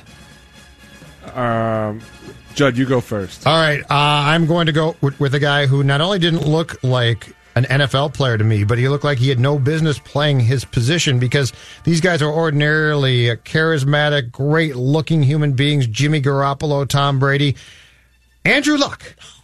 that, that was your pick, Jonathan. Yes, Andrew Luck. I mean, how did you look guy at? does not look like a Would you have ever looked? He's a great athlete. He though. is, but I never He's like six four. No, I know, but when I looked at his face, Listen to his voice. I know. Yeah, I never like quarterbacks are ordinarily ordinarily they can be smooth. And Christian Ponder came off as sort of smooth and suave and a decent looking guy and was terrible at the job. But Andrew Luck to me was always the one that I was like, really, and he's super good, or he was super. It was. It was amazing. All right, how about uh, you, Alex? Were you ever in a locker room and you looked across and went, "What is Dude, is this guy?" Check your phone right now. You need to check your phone because I sent you a picture. I saw it. I saw All it. right. It's great, and you probably and you probably saw a lot of a lot of people Oh, that didn't my look like athletes. Dude. My guess is you saw too much. Too much of them. Like the, I sent, I sent you guys an great. email too. You need to check your email because I sent you an email. But it, there's a bunch of people that I'm not going to name that I was. Just, Oh, I am come sorry. on, I Alex. can't. No, no, no, no. But I will say Kilgore because he had gray hair the first day I met him and he was a rookie and I was like, "Yo, dude, how old are you?" He's like, "Man, I'm I'm 22. It's it's the gray hair. I know. It's it, it gets everybody. Don't worry about it." I was like, "What? What the hell did he just say?" Oh my god! And we ended up being roommates. It was great. I loved him.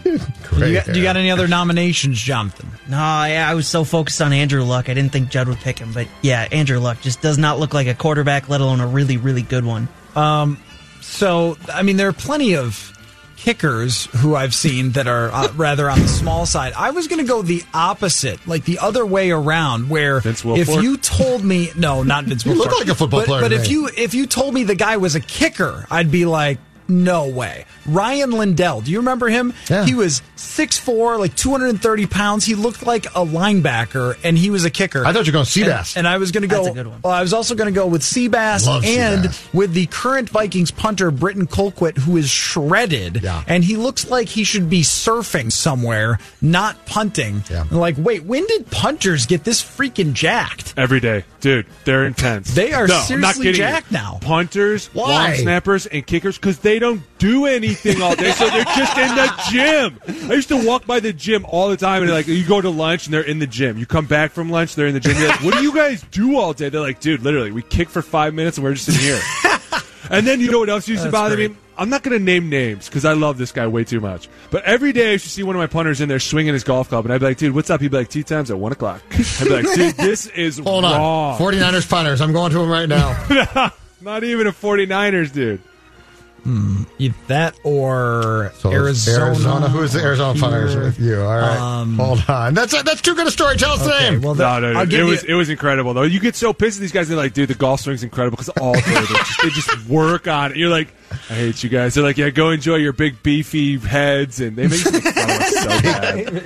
All right, I dude, guess- whatever. Now, if you're but if you're a punter and you can't talk trash, you're probably Oh, going to they struggle, can't. right? No, like they you, you can't. have to. Yeah, Um, no, they, you talk trash. Uh, yeah, that's right because you're going to get it quite a bit. I was also going to mention Shaun Hill. Like, Oh, yeah. Shaun Hill. That's a good one. That's terrible. I love Shaun. He was great. Uh, I don't think I've ever told you the several Shaun Hill stories that I have, but the one was when I walked up to Shaun Hill and said, "Hey, man, I was hoping I could ask you a question. I need a quarterback's perspective." And he said, "Taylor Heinicke's sitting right there." I'm like, and Dude. but, but I said, I need one who's played. And Taylor Heinicke looked at me like, "What the hell, man?" I'm like, "Hey, it's the truth." And then he Look gave at you me trash yeah. talking. I know, right? There's a press conference the other day of me ta- uh, trash talking Stefon Diggs, who was trying to interrupt my great question to Dalvin Cook. So I, I can get after it a bit. Um, but there. but Shaun Hill though, Shaun Hill, when Greatest. you'd be in the locker room, you'd be like. That is the dad bodiest dad bod I have ever sure. seen. And Oh, then yeah. the great part about Shaun Hill is like you think about how many human beings try to play quarterback. Like how many kids are like, "Dad, get me a quarterback coach so I can win the starting job in my high school squad." Or somebody who's like a D1 great athlete, runs a 4-6 or something, gets to the NFL, he's just garbage. He has no chance whatsoever. And here's Shaun Hill burning heaters in between film sessions and just looking like Len your- Dawson, your man. dad. It's Len Dawson And- smoking at Dawson. halftime of Super Bowl. and Shaun Hill gets thrown out there, first game 2016, and he's Damn throwing right he did. throwing checkdowns and things like this, and you're Yes, like, he did. okay, Shaun Hill, Shaun Hill, whatever. And then he drops back. Stefon Diggs goes deep, and he launches the most beautiful freaking football you've ever amazing. seen. It's like a 45 yard pass on the money. Yeah. Like Shaun Hill, everybody. It was a one man route. It's awesome. This- I mean, how crazy is that? Uh, Of the number of people who are amazing athletes, great at sports and everything, and they can't outplay 38 year old Shaun Hill. So Dude, something to be said about he's that. my nomination. 49 games, 35 pro starts, Shaun Hill. And they were good. Like he has like an 86 quarterback Yeah, he was a rating or something. for- He was solid. Um, we got a couple more minutes left in the segment, so I want to get your reaction, Judd, to something I asked Alex and he squirmed around with at the end of last segment, which was, let's say I told you that the two coaches in this game, Mm-hmm. Mike Zimmer, Jason Garrett, I said one this year made the NFC Championship, the other one got fired. Which one is which? Oh, Garrett makes the championship. Zimmer gets fired. Really? The Vikings aren't going into this team right now until they show me so much more. I think Dallas is a- a mercurial team. They're a weird team, but I do think they've got talent. They're not utilizing it right now. Uh, I I have yet to see the Vikings get what I consider to be a really good win. Like, how am I supposed to think that this team can, let's say, be the sixth seed, go on the road in wild in a, wild card game, win on the road there, win on the road again, and I keep trying, and I'm disappointed with with myself, Alex, as well, because I keep trying to torture that Detroit win into a good win. I keep saying, well, yeah, Detroit's better because I think they're better, and Matthew Stafford, he's not too bad, and I realize I'm just making excuses. You still gave up 30 points, Well, too. and what's the and my question comes back to this: You lost in week two in Green Bay. You could have won. You lost in Kansas City last week. You could have won. What's the win on this schedule so far where you say really good win? I don't. I really don't have one, guys. So to answer your question, I think Dallas with Dak, who I like, and Zeke, and that O line, and some components on defense, I could I can get my head around them getting hot and getting to the championship game, partially because I think they're going to win a bad division. The Vikings, I don't right now see the path, you guys. Sorry. The But I think to, the, to what you're saying, I agree with you. But I think number one, Jerry is way more um, competitive than I would say a lot of other owners. So right now, I think Jason's under a huge microscope. I think that when you talk about the injuries on this offensive line, these two tackles are always injured. You know, now you got Zack Martin on the injury report. Dude, this team could go down in a hurry. Right. And not only that, but then your quarterback's very reckless with the ball. I think there's just things in this team that when you're looking, you're like, man, if anything, I could see Dalvin shouldering a lot more of the load and just making it work with this defense coming together off of him. You know what I'm saying? Like that's why I picked Zimmer to go on and Jason because I think that number one, Jerry's way more competitive and he wants his team to obviously win the Super Bowl or nothing this year. Like it's like, dude, listen, we're we're gonna either have to pay a lot of people off of this year or we're gonna have to pay a lot of people in hopes that we start winning games next. You know, so for me, let's do it now. Let's go. I think we still maintain that if the Vikings make the playoffs, that Mike Zimmer is staying, right? That the only chance that they would move on from him is if they completely miss the playoffs altogether. Yeah. If they had to go on the road to New Orleans and they lose a fairly decent football game, they're not firing Mike Zimmer at that point. I could see Dallas actually making the playoffs, losing in the first round, and Jason Garrett saying, you know what, let's hand the reins over to young Kellen Moore and Jerry see if he can be the next Sean McVay because Right. of Jerry Jones. Uh, I can't really figure out either team, but it is really disturbing when you're the Vikings and the three games you've lost are on the road, tough situations, and you've got no shows from your quarterback in each one. And then you look forward And you start asking yourself, okay, well, how is he going to perform in Dallas? How is he going to perform in Seattle? How is he going to perform? Even Los Angeles just beat Aaron Rodgers and the Chargers. Correct. And, and then you got to play Green Bay and Chicago again. It is a tough schedule. It, ESPN ranked it as the eighth toughest schedule of the second half of the season. A- And that would make me think, you know, if the quarterback does the thing that he does, then he could end and up And the pass out. defense does what they're doing right now in crucial situations and games, and, and that's your coach's calling card. That's a problem. Yeah. Do you think that uh, Zimmer has a lot of goodwill left with the Vikings, or is it entirely to do with you make the playoffs, you stay, you miss the playoffs, you go? Judd, before you say anything, I want to say this. My answer would be this. I think that he has enough good withstanding that he'll be fine. That he could say, hey, listen, look what I've done with this defense, right? Like, we've still made this a really excellent defense. The question becomes, what happens with Spielman? Dude, we made a decision on a quarterback that was way off. Not so far off that we like like if they don't make the playoffs this year, I think Spielman's for sure gone and Zim has hope to save a chance because he's like, listen, I can keep this defense at the top five and the Wolves are gonna go, he's not lying.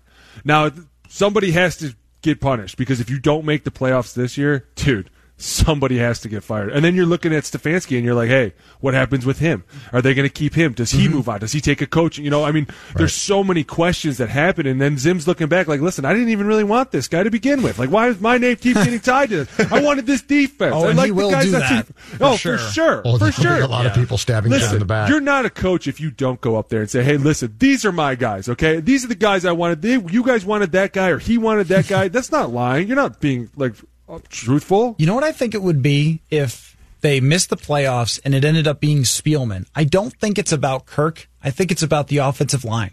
I think it's about the fact that you even drafted a guy with the 18th overall pick, which if that's a center, considering positional value, he better be the best damn center in the league. I mean, right? Like just positional value. I don't- And then uh, you move a guy over to left guard who can't play there and is getting picked up like a child and sacking uh, Oh, Kirk with his butt. yeah, it's a mess. And and you sign a guy in free agency in Josh Kline, who I respect what he's done in the NFL, but I'm not sure he has a whole lot left there. And it's like, well, you missed on Riley Reiff largely. Basically, you're one for five. Like Brian O'Neill's pretty good.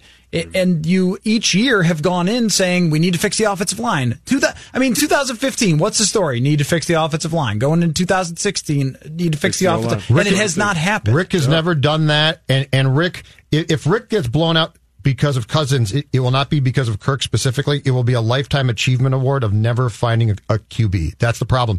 But if I'm the guy, but if they fire Rick and keep Mike, and, and I'm the hot young GM candidate that gets myself in front of the Wilfs, the first thing I say is, gentlemen, I got to hire my head coach. Yeah, or you I, end I up want my own. with I want my I own don't know guy. if they let, I don't sort know of if they let you duck do that. feeling, yeah. yeah, they're not going to let you do. They're going to be like, listen, dude, Mike's given us a great defense. You need to put something up on offense. This is your quarterback. Make it work. You have one year. If you do it right, we'll make you the guy eventually. And, and then I I'm think- sta- and then I'm staying at my previous job, like Paton has a thousand times before, and I remain assistant GM of the New York Jets. Alex Boone. I, I would is. also say though, I, true. I think the loser of this football game starts ha- hearing hot seat conversation. yeah, for sure. no, that makes perfect sense. If Dallas goes to five and four, then all of a sudden they could be tied with Philly. Philly would still have a chance to win the NFC East. Yep. If the Vikings lose it, then they're sliding back, and you've got other teams who are coming along, like Los Angeles and Carolina, who could overtake you. And this is going to feel like the wheels are coming off if they lose this game. I think for both teams, it's Mm-hmm. going to have that feeling, and then all of a sudden we get the hot seat conversations. All right, Judd, you sticking around? Yeah, I've got plenty of time. Okay, you got nothing. I got, I got nothing but All right. time. All right, just wasn't sure. If I'm- you- I'm like a punter. Something. I'm, I'm working out. I'm working out. I'm golfing, and I'm talking to Um, you. You're definitely not doing two of those things. Well, So- I'm not. I'm not ripped. All right, so. we'll come back in just a second here. You're listening to Purple Daily on SKOR North.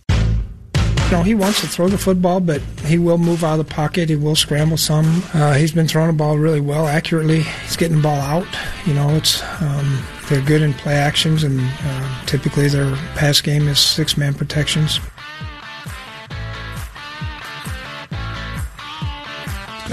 Vikings head coach Mike Zimmer there, Matthew Coller, Alex Boone, and Judd Zulgad. And uh, before we wrap here today, Bill Barnwell has a list of the top quarterbacks to never win the Super Bowl, and there are some kind of surprising names on that list. Uh, so we will get, we will get to that later on. Um, yeah, exactly. but the, he did his list. I'm sorry, I said it wrong. To never appear in a Super Bowl. So Dan Marino did. He would be the obvious answer to the best that never won. But his list. Well, we. You want to talk about this now? Because this is sort of in front of my face. Where's Ponder? I'm interested. I had I other don't stuff. Christian but now I Ponder's name about here. this. Um, okay, so crap. Declan loves this list because it has Jeff Blake on it for some reason. Um, but at the Said he didn't like that. at the top, yeah, I know, Declan. That's the joke. Thank you. Um, Philip Rivers, Warren Moon, Dan Fouts, Tony Romo, Jim Hart, Jim Everett, Jim Je- Hart? Jeff Garcia. I know. Uh, Jay Cutler, Randall Cunningham, and Jeff Blake. Who is the best one of those? Who Who's the guy that you hate never got to a Super Bowl? It's like extended hot routes. I mean, I, I guess since we're talking about the theme of the Cowboys, I'd say Tony Romo. I mean, I was when and then he cost the the the fumble that you know cost them the kick and the dude. That was just the way that that all went down, transpired. That was just rough. But I mean, I think that yeah, it would have to be Tony in my opinion. I mean, he's just so close to. The, he was one of those guys that I always watched every week in and week out. Tony Romo is interesting because there is there's a Kirk Cousins comparison there a little bit, and the peak Tony Romo of 2014 is better than Kirk Cousins has ever been. So Yeah. it's not exactly right. I mean, 34 touchdowns, 113 quarterback rating. Kirk never did any of that. The years before that, though, you had eight and eight, eight and eight, eight and seven before he had his best career year, which was coincidentally at 34 years old. I mean, which you know does happen to NFL quarterbacks pretty often. Later in their career, they have um, maybe their best season. But Romo, with always the this guy can't really win us anything, and he's going to lose in the playoffs. He went two and four in playoff games, 93 quarterback rating, which is just okay. 7.1 yards per attempt, again, just okay. Of course, Dez did catch it, as I mentioned earlier. But uh, I, is there any comparison there, or is that is that stupid, Judd? I could see a slight one. I, I think because because peak Tony in the time period that you mentioned was I I think a better quarterback. I would always take him. But yeah, there's probably a, a comp there. I think the best guy to me, without a shadow of a doubt, is Warren Moon. Warren Moon was a great quarterback. Man, that guy could throw a rope. That guy, the trajectory on, on his passes, I mean, it was just bang. And he won what, four Grey Cups or something like that? Four or five Grey Cups. And if he had ever got with the right team, which of course included a stint here with the Vikings in the 90s, he would have been, he, he could have won a Super Bowl, I think, with the right situation and team pretty easily. I don't think I've ever I asked loved Warren you, Moon. uh, Alex, like who was your favorite like players team when you were growing up? Was it all Cleveland? Was it all Cleveland? Yeah, we were obviously huge Cleveland fans. I mean, everyone loves Cleveland, but I mean, I was a big uh, Jonathan Ogden fan. I mean, I liked watching O lineman Larry Allen. Dude, I remember when I got to meet Larry Allen, I almost cried because we were at the Super Bowl. I swear to God, and I had just got to San Fran as Larry was coming out of San Fran, and they were like telling me all these stories about him, and they're like, "Dude, Larry Allen is the greatest dude in the world." I was like, "Really?" They would tell me all these cool stories about him and his kids, and they'd be like, "Dude, this awesome dude." So we go to the Super Bowl. True story. Right before the game starts, they're introducing the Hall of Fame class from that year, and you know, and they introduce Larry Allen. He throws up the L.A. sign, you know, and everyone's like laughing on the sideline, and he's like making a big joke out of. it. He comes over, he's got the biggest dip in, puts his hand on my shoulder. He's like, "Yo, man, good luck today." He's like, "I hope you get it." I'm like, Oh my god, I'm so excited! Like I was instantly, I was like, "Dude, this is great!" Because I remember watching those guys just steamroll people, like Flozell Adams, guys like that, that just used to play with guys like they were little kids, and you were like, "Dude, this is so fun to watch." So, I didn't really have teams; I just had more guys I would watch. You It's said hard as basically offensive lineman. Flozell, Yeah, Flozell man, was and- so good. Dude, I was a true lineman young. Like when I was in the I was going to say, at grade, what age were you was- massive? Dude, I was huge. I was this exact size in the eighth grade. I was six feet eight inches tall, and I'm like 290 pounds. Now I was like 275 in the eighth grade. I was massive. Like in the first grade, I was in the first grade. I was bigger than my teacher, and in the third grade, I was the biggest kid in the school. Like I, there was no comparison to me to anybody, and that's why it was like, dude, I was so unathletic. You grew up time. next to a nuclear power plant. Dude, Like, it was how did this happen? Um, I don't know. The only reason I was going to ask you before we got into that weird childhood trauma um, Well, was Trauma? Are you kidding? It It's a great. career and he made millions of dollars. Okay, well, I wasn't sure if you felt No. like uh, Just because he was as a an freak as a outcast kid, because you man. were right. Worked out for him. no, seriously. I mean, and plus, you know How's what? the weather up there, Alex? Your Hey, teacher says there- in first grade. There's nothing better. There's nothing that beats being the biggest kid who everyone in your class is scared of. It's the greatest. I had that advantage. I wasn't huge, but I was big enough. Huskies, might say. terrible. Uh, Anyway, Oh come on! Hey, you, you you didn't use that once or twice. the the direction I was going to go with this was to Uh-huh. ask Alex about Bernie Kosar because I love Bernie Bernie. Kosar isn't on this list only because he appeared in the 1993 Dallas Super Bowl when he was the backup. He came in and threw a handful of Well, that's passes. not fair. That does not count Yeah, to me. count. That does Bernie not count. sure. And and I would put I would say that doesn't count coming in as a backup to throw a few balls. That Bernie Kosar deserves to be up in the top three or four, right there with Rivers, Warren Moon, Dan Fouts, ahead of Tony Romo. I would sure. also put Randall Cunningham way ahead of Way ahead. Jim Everett. Like Jim Everett had a short time where he was decent. Cunningham was an amazing quarterback. But what what was the sense on uh, uh, from you growing up with Bernie Kosar? Like just Uh, a legend, right? legend. Everybody loved Bernie. Like if you ever talked bad about Bernie in Cleveland, you got beat up. And I'm, I'm not kidding you. I had the brown starter jacket, and there was a crew of Oh, us at those were school. amazing. Everybody had the quarter zip or the half zip with the little pouch in the front. Yes. dude. Yes, yes. Don't even The get me started. Yes, I had a the Bills zipper one, yep. had the starters logo, and you were mm. like, "Dude, it's official. It's got the starters logo." Yes. If you ever talked bad about the Browns, you got beat up. We used to go down to Municipal Stadium when they blew it up, and we got we got pieces of the stadium because my uncle at the time was the captain of Cleveland. So they were like, cops couldn't stop us. It was great. That is amazing. what pieces?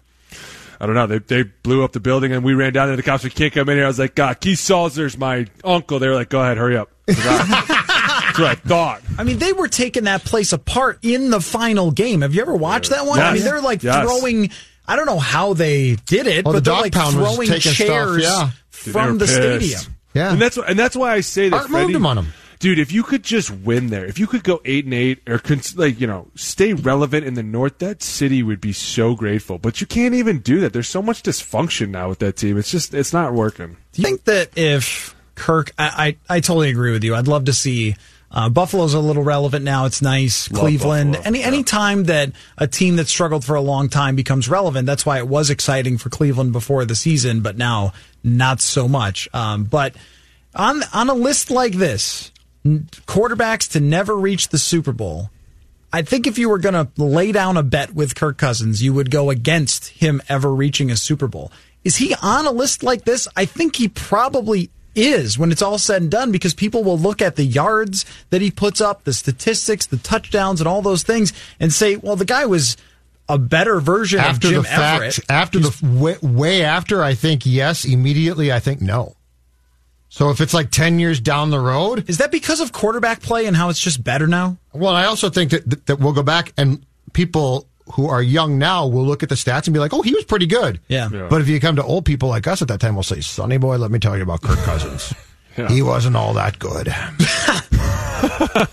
I wonder. I, yeah, I, don't really know. do think it'll change. trying to decide tell me if you have the same trouble alex like trying to decide whether kirk cousins is good has been like the best conversation to have in minnesota sports for two straight years because he does so much that will convince you the answer can be yes Right. i mean the the, the games against philly and detroit and there have been a dozen of them since he's been here that are just spectacular performances, including in Los Angeles. And then you see what happens in Kansas City, and he is the guy that might have the strengthiest strengths and the weakest weaknesses Yeah. that I've ever come across. And it makes him a fascinating quarterback. And I I just was sort of moving myself forward here 10 or 15 years and wondering wait, will people look at what he did in terms of statistics if he never reaches a Super Bowl and think, yeah, he's right in that same ballpark as a lot of those great quarterbacks that we mentioned on Bill Barnwell's list? Well, I think if you're looking at it like contract wise, people are going to be like, dude, this guy certainly, if he's on a list like that, they're going to be like, he certainly was not what they thought he was. And when you look at it, a lot of it's predicated on the run game. Like when you're a quarterback that has to be predicated on the run game, that's tricky because it's like, well, you kind of go up and down with the team. You don't mm-hmm. carry the team. Yeah, You don't, yeah. you don't, you don't propel the team into the next I don't know, let's say echelon. You know, you're not the Tom Brady's where it's like, dude, Tom can do it without a defense, without a run game, without an offensive line. The Peyton Mannings, the guys that know how to do it. They do it week in and week out at an extremely high level. Guys that you hear about, especially like a Carson Palmer type that like, uh, you know, you, you would hear about uh, taking over games and playing so well. It- you know, it's just, I think that when you listen and hear about that, they're going to be like, dude, this guy was really good when he had a good running back in his backfield. So you bring up the contract at the beginning of what you said there, and that is something that I wonder how we'll think of that. Um, a- and what I mean is, be, whatever it is now, it'll be doubled within ten years or something, Oh, yeah. right? That whoever the best quarterback is then, or even when Patrick Mahomes signs a new contract, saying, yeah, he'll get 200 million. two hundred million guaranteed, and we'll all go, well, you know, compared to that, Kirk's deal wasn't really that bad. But I at the think time. We're I- already saying that. But I think, yeah, I think history sort of eliminates those conversations. Those are now types of conversations, but as far as when we look back 10 years from now, back on Kirk Cousins, I don't think we're going to say, remember they paid him a lot. I, I think it'll be entirely about did he win versus the regular season statistics that he put up, Yeah, won't it? That's fair. Absolutely, yeah. Because we're Yeah. we'll go back to they signed him to do a very particular and difficult thing, right? Get to a Super Bowl, and right now it's tracking. He's not going to come close. Right. So who cares what he's paid? You you went out and signed this guy to take a, a 13 and 3 team with Case as its quarterback to become this, you know, fantastic Super Bowl team. They went 8 7 and 1 and God knows now. Mm-hmm. You know, you're Right. you're 6 and 3 but you've beat six teams that a lot of teams could be. All right, football things that Alex Boone needs to explain to Declan and Jonathan. That will come up next. And uh, part of the let's let's decide, Alex, who's going to win this game in Dallas. We'll be right back. Matthew Coller, Judd Zulgad, Alex Boone on Purple Daily. SKOR North download here. Jonathan here with this hour's download brought to you by the Think Great Foundation. Celebrate Veterans Day and support our military spouses on November 11th. The Think Great Foundation will award $25,000 in academic scholarships. Support the families that support our freedom. Go to thinkgreatfoundation.org to help Andrew Sendejo return to the Vikings. They claimed him off of waivers, so they had to drop someone. Who did they drop? They dropped Marcus Epps. Well, the Eagles then picked up Marcus Epps, so it was a nice little trade that the Vikings and Eagles did there. That's been your SKOR North download. Now back to the final segment of the day of Purple Daily. Thank you, Jonathan. All right, uh, Declan and Jonathan, uh, what they do every week is when Alex comes on, they make sure they're paying attention to their football terminology. They write down things they don't understand, and then at the end of Thursday's show, they ask questions. So, what uh, do you fellas have for Alex to explain terminology uh, in the game Let's of do it. football? Alex, I was uh first off, what's going on? Uh second, I was watching the Jaguars game in London on Sunday, and Minshew is about to go right under center. But before he does so, he says, Ray, look out there. We've got a twenty, and then hikes the ball. What the what does that mean? What is he talking about? He said, Ray, look out there. We got a 20. Yeah, and I tried to look up too if his like his center was was named Ray. It was No, it's not. It's Brandon Linder. Yeah, yeah. So I, I that was I was wondering if that was even a sec first the first of the code words, but Ray, we've got a twenty. Wait, was, was it a uh, quarterback sneak? No, it was a pass. It was a pass. They passed the ball. It, it must have sounded like Ray, we got a 20, but it was probably red 20, red 20. Yeah. Hearing. Because Ray, like, I know that there was a play, I think it was from um, this Vikings game where we heard someone say river, river on a quarterback sneak. And if you see river, river or lake, lake, it tells you which direction the quarterback's going to go. Ah. There you go. That's But right. So don't if you they know hear that? Don't defensive Yeah, players don't they, know like, that? But red 20, Let me ask you something. green real 80. Quick, real yeah. quick, real Yeah. quick. Love it. You're you're you got your hand in the ground and you look up and one inch from your face is my face. Yeah. And I probably spit in your face or Oh, something. or I'm geez. talking. Naturally. I would ask Now you all to of a stop. sudden, do you hear river, river, lake, lake, or are you like, dude, I'm gonna smash this dude now? Like I'm Oh. really hmm. pissed. Like you're not like, hey guys, you know what I heard out there? Let me tell you, I heard a little fox, okay, or a little Omaha. Just to let you know, like, no, we're the ones that come back like, hey, I heard cougar and swipe and scoop. and if you hear those, they're all slanting because they're idiots and they have to say it a hundred times. Now, fellows, it sounds like they're going to the left. All of a sudden you hear scoop, scoop. Hey, they're slanting. Slanting. yeah, it's the best. All right, how do you think this one plays out, Vikings and Cowboys? I have a lot of questions. I have a lot of questions. Yeah, Number this one, is an answer Don't segment. we all, Alex Is Boone? Linval playing in your scenario? I'm going to say he is. Okay. I'll say Okay. yes. He practiced in full two days ago and then did not practice today. What's I'm- wrong? Uh, Do we know? Check. Okay, never mind. I think it was a knee, and then all of a sudden Mike All right. Hughes shows up on the injury Yeah, report. limited. Yeah, but I mean that happens a lot this time of year. I they get give it. guys rest. I know. I'm just saying that you're playing the like you know one of Let the me tell you teams. about how this works, Alex. I don't know, man. I don't know how this goes. Can you- Uh, yeah, let's hear it. Come on. I, Come on, I think go that ahead. I'm going to have to go with Dallas because it's a road game, and the Hmm. road games with this team scare me. Yeah.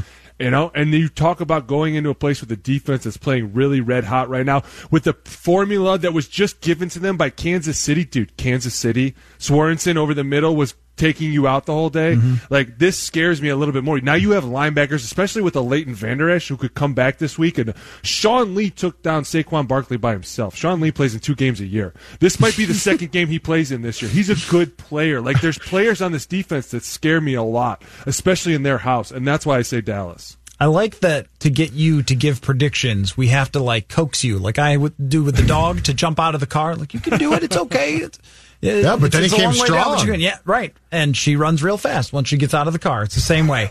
Um, Wow. It is. Uh, you should be proud to be. I'm glad a- he's not in studio To because you get might get any beat up. comparison to my dog, you should be proud of that. That is a I greyhound. She runs 30 miles an hour. You're welcome. Um, I'm still searching for what it was with Linval Joseph. It was a knee, so I don't know All how that's going to work out. We'll find out tomorrow, but the injury report playing a huge role in this one. Alex, always great stuff, man. We will get together again next Tuesday and uh, decide who's getting fired. you guys are the best. See ya.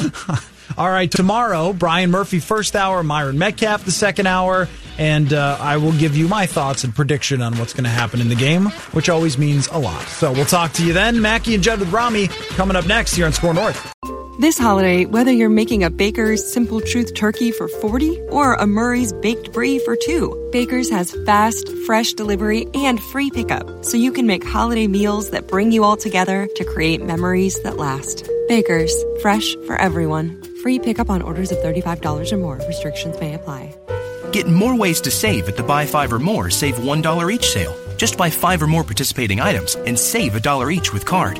Baker's, fresh for everyone.